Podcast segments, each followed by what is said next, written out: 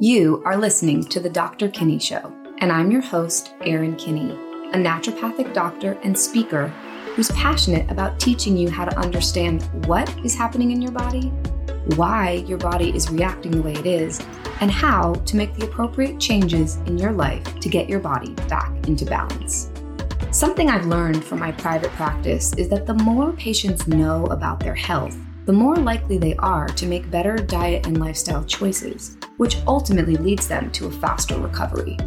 Each week, you are going to learn actionable tips, tricks, and teachings from myself, along with the help of top experts in the holistic health community, so that you can make better informed decisions about your body and your healthcare. Let's get started.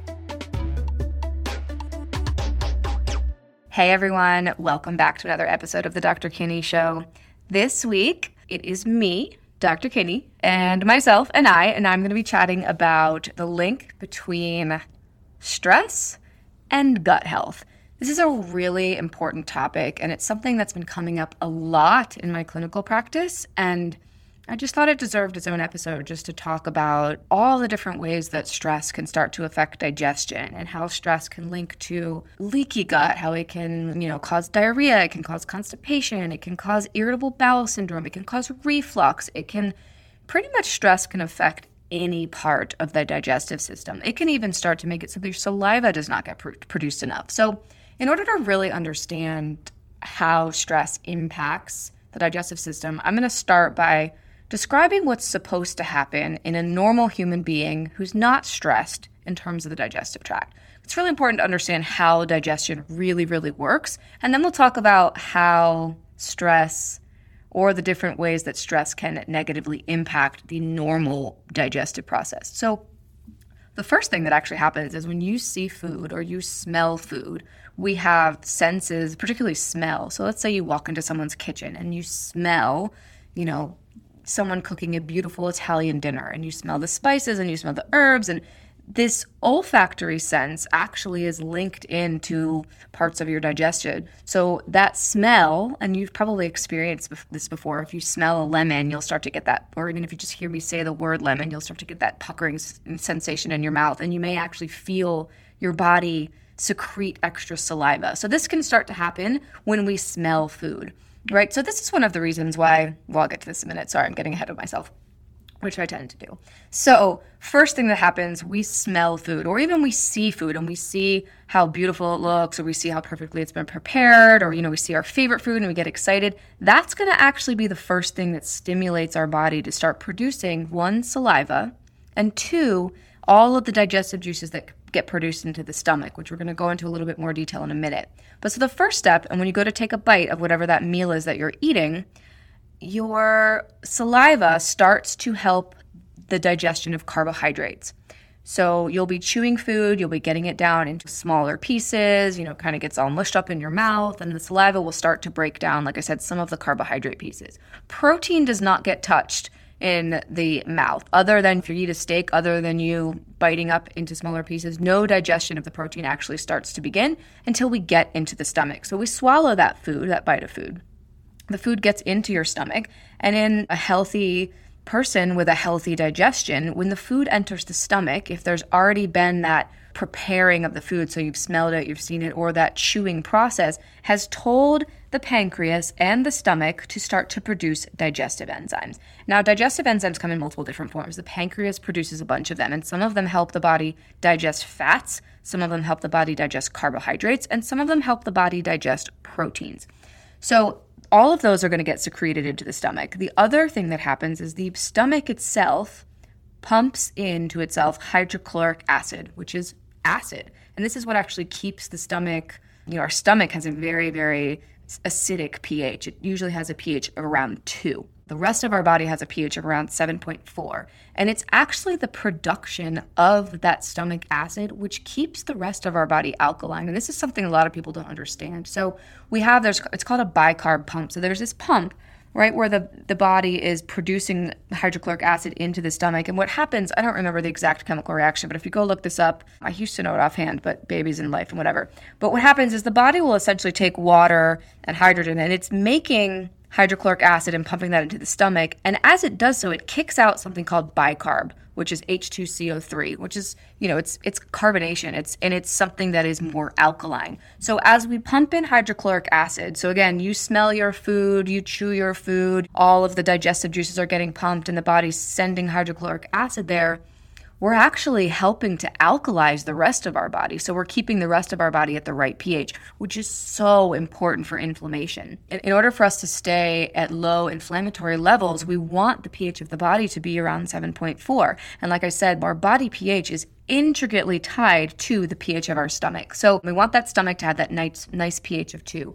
And when the pH of 2 stomach has food enter it, that food, particularly that protein, will get broken down. And whether that's protein from a legume, if you're a vegetarian, or protein from a steak, it doesn't matter. Like I said, all of the proteins need to get broken down in the stomach with the help of that hydrochloric acid and with the help of the pancreatic enzymes. So there's lipase, which helps digest fat. There's um, a whole bunch of proteases, which help digest protein. And then there's a bunch of other enzymes that will help break down those carbohydrates. So all the food, you know, the purpose of the stomach is to break down food into its molecular components. So let's say you eat a banana. The banana is going to get broken down into a sugar molecule, carbohydrate molecule, some potassium, maybe a little bit of what else are in bananas? All of the, you know, we think about why we eat food, why we eat healthy food. It's because of the micronutrients, right? So, this job of the stomach is to break the food down so that when it gets pumped into the small intestine, the small intestine has the capability to absorb it.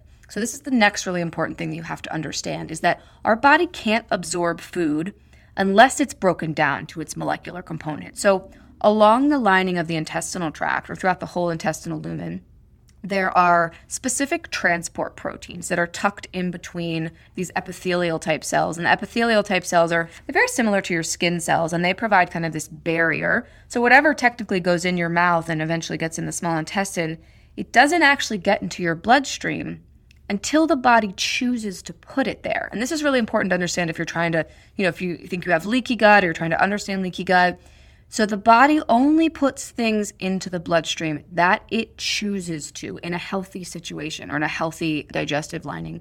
So amidst these epithelial cells, there are these specific transport proteins. There's one for calcium, there's one for sodium, there's one for potassium, there's one for all the different amino acids.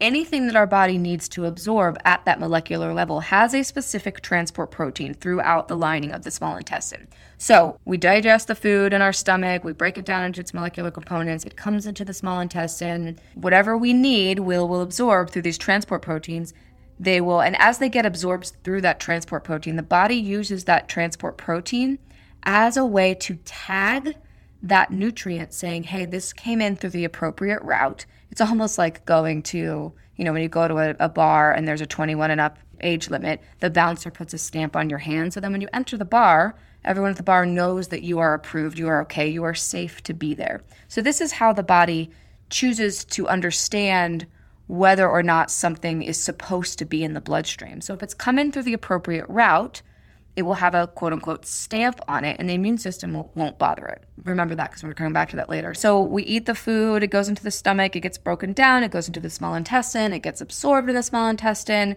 and then whatever the body doesn't want will get pushed to the colon. The colon will reabsorb some of the water, and stool will come out on the other end. So that's how the digestive tract is supposed to work, right? There's a lot of places, like I said, where things can potentially go wrong. And one of the first places, so let's say that you are in a super stressed state and you're running around, and all of you listeners, I'm sure you know what it feels like to be stressed. So let's imagine you're having a really stressful day and you are eating lunch on the run. So, you know, maybe you've ordered fast food or who knows what else you're doing. You're on the run you don't smell your food. You don't really maybe look at your food. You're just shoving it into your mouth. You're chewing very quickly. You're taking large swallows. So, one, when we miss out on the smelling of the aroma of the food or looking at the food and appreciating it, we are we're not stimulating the body to start producing that saliva, to start producing those digestive enzymes. So we're already kind of setting the system up to not be in a great receptive mode. Also to remember if you are in super stress mode, the body has shut the digestive tract off. So typically, saliva production goes down when we're in stress mode, hydrochloric acid production goes down, pancreatic enzyme production goes down. So So essentially, you will chew your food, and this typically happens, you know, maybe we don't chew it as well as if we're relaxed, but you'll chew it. So the food will be in somewhat smaller pieces.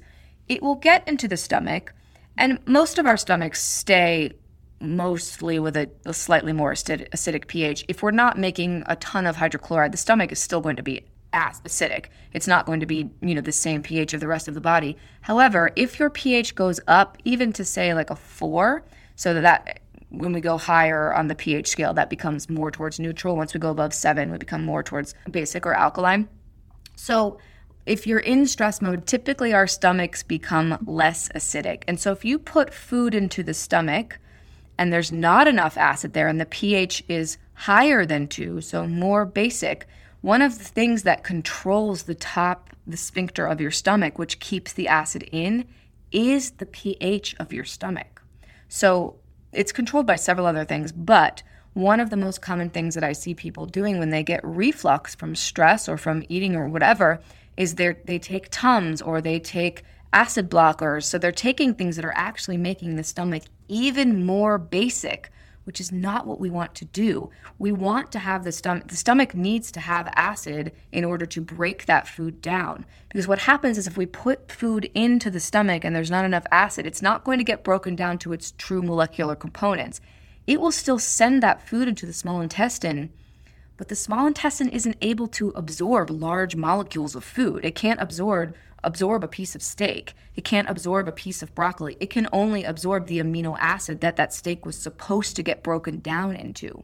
So here we've seen several different issues. One, if you're in that stress state and we don't have acid turning on, you may find yourself getting reflux after eating or even not with eating. So if you're super stressed out and the body isn't keeping the stomach in an acidic state, that sphincter will start to open and whether your stomach has a pH of 2 or a pH of 4, that's still very different from a pH of 7.4, which is what your esophagus is. So, most reflux, again, there are some cases where this is not the case, but 90% of the time, if you're struggling with reflux, it's just that the acid is in the wrong place. It's not necessarily that you have too much acid. And in a lot of those cases, taking a digestive enzyme and giving the body enzymes and usually some hydrochloric acid will actually help reduce the reflux. It's a it's a strange phenomenon, but it really really works.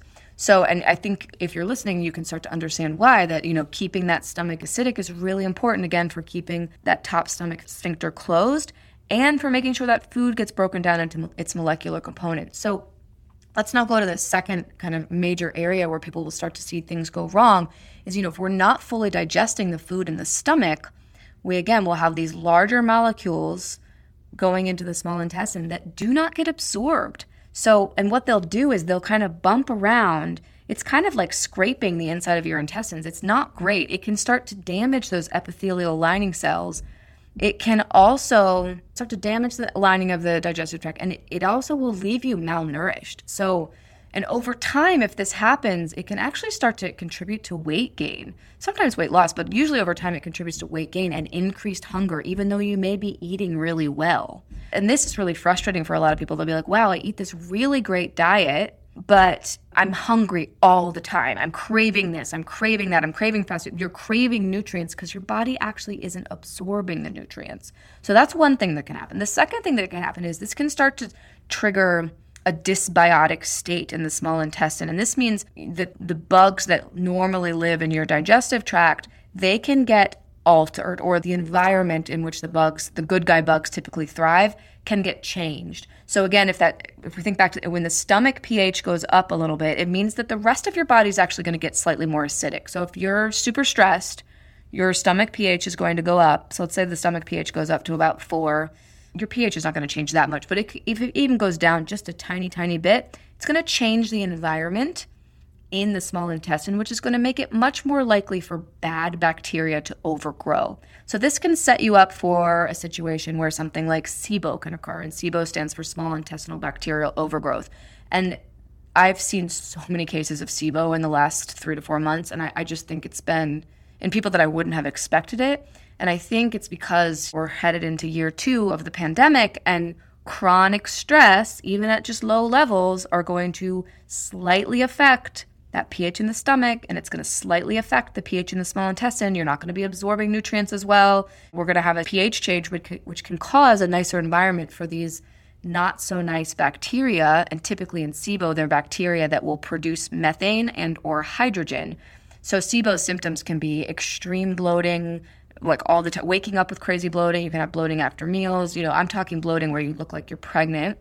It can cause stomach pain. It can cause irregular bowel movements, IBS like symptoms. It's the cause of a lot of kind of, there's nothing seriously wrong, and your doctor will kind of just say, oh, it's no big deal. But SIBO can make you really, really, really miserable. And stress has a direct impact on the cause of SIBO. And whenever I'm treating SIBO, like I said, I'm treating quite a bit of it right now we first try to remove whatever bugs are living there. But at the end of the day, if we don't address the stress situation and we don't address what's happening in the upper part of the digestive tract, if we don't address when the food's coming into the stomach and making sure that that stomach has the right pH, we're never going to really affect that environment that those bugs are living in. In order for us to get rid of the bad guy bugs, we have to make sure that we're keeping that pH of the small intestine at that nice 7.4 pH, which when that pH is when your body's at the correct pH, the right flora can thrive. So, in some people, if they're eating, and I have a lot of patients that will tell me that if they eat on the run or they know when they get stressed, food will just go right through them. And so, this can sometimes be the reaction. Some people will have that reaction where they'll eat and they'll immediately have diarrhea, and that's kind of a stress reaction for them. Other people, they will eat when they're stressed and they'll get really constipated. So, it can go either way, and it kind of just depends on what's going on in your system. But again, it all goes back to basically when you're stressed, nothing works properly in the digestive system. And when things don't work properly in the digestive system, we're not able to break that food down and then we're not able to absorb those nutrients properly. So, I know that was a lot of information, but I think it's really important for people to understand this. And so I'm now going to talk about a few tips to help prevent this. I'm not going to talk about any specific treatments for anything. If you have questions about that, call your naturopathic doctor. If you'd like to work with me, you're welcome to call and set up a free consult. Like I said, I, I treat stress related GI issues a lot. So, if you are struggling with this and maybe you already have a doctor that you're working with, one of the first things that I have all of my patients that have any sort of stress related GI dysfunction going on is to start taking belly breaths before each meal. So, a belly breath would be placing one hand on the belly, one hand on the heart, and taking a really deep breath in and making sure that the hand on the belly is the one that's moving. So, we're trying to put oxygen and blood flow into that digestive tract. Now, if you want to do this and you have a favorite food smell, maybe you like the smell of chocolate, or maybe you like the food smell of Italian food, or you like the smell of pizza, or whatever, whatever food smell makes you hungry, smelling that can be a really great way to calm your system down. So, using smells can be a wonderful way to kind of activate your digestive juices from the, you know, get that saliva going, which will then tell the body to turn on the digestive tract. So take a few deep breaths. You can even do this with essential oils, any sort of olfactory response. So smelling anything, I, I particularly actually like people to smell basil, whether it's cooked or you could just get the basil oil. Basil helps to calm the nervous system down.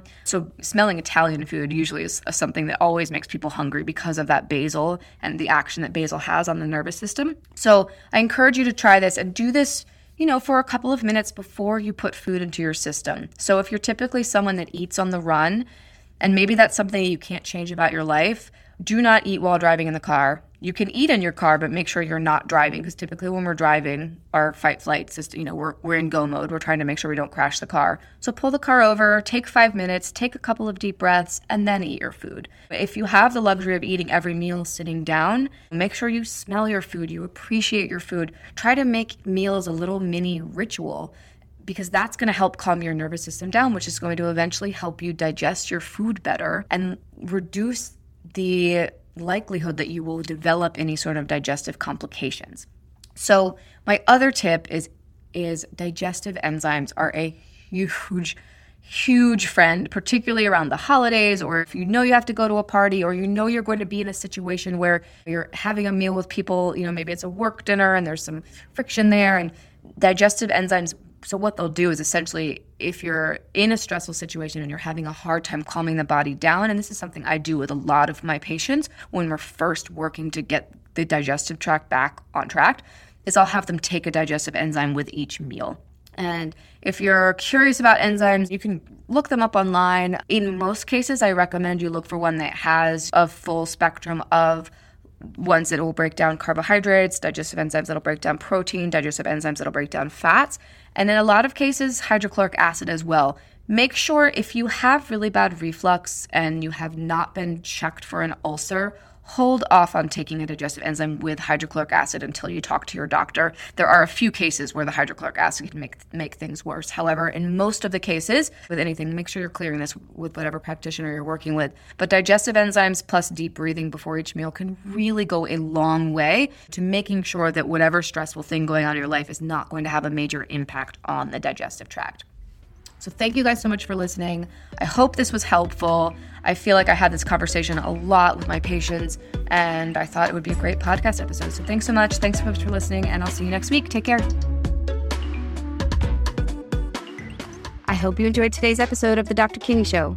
Be sure to follow the show and leave a rating and a review. It supports me so much. Plus, I always love hearing from you guys. Thanks so much for tuning in, and I'll talk to you next week.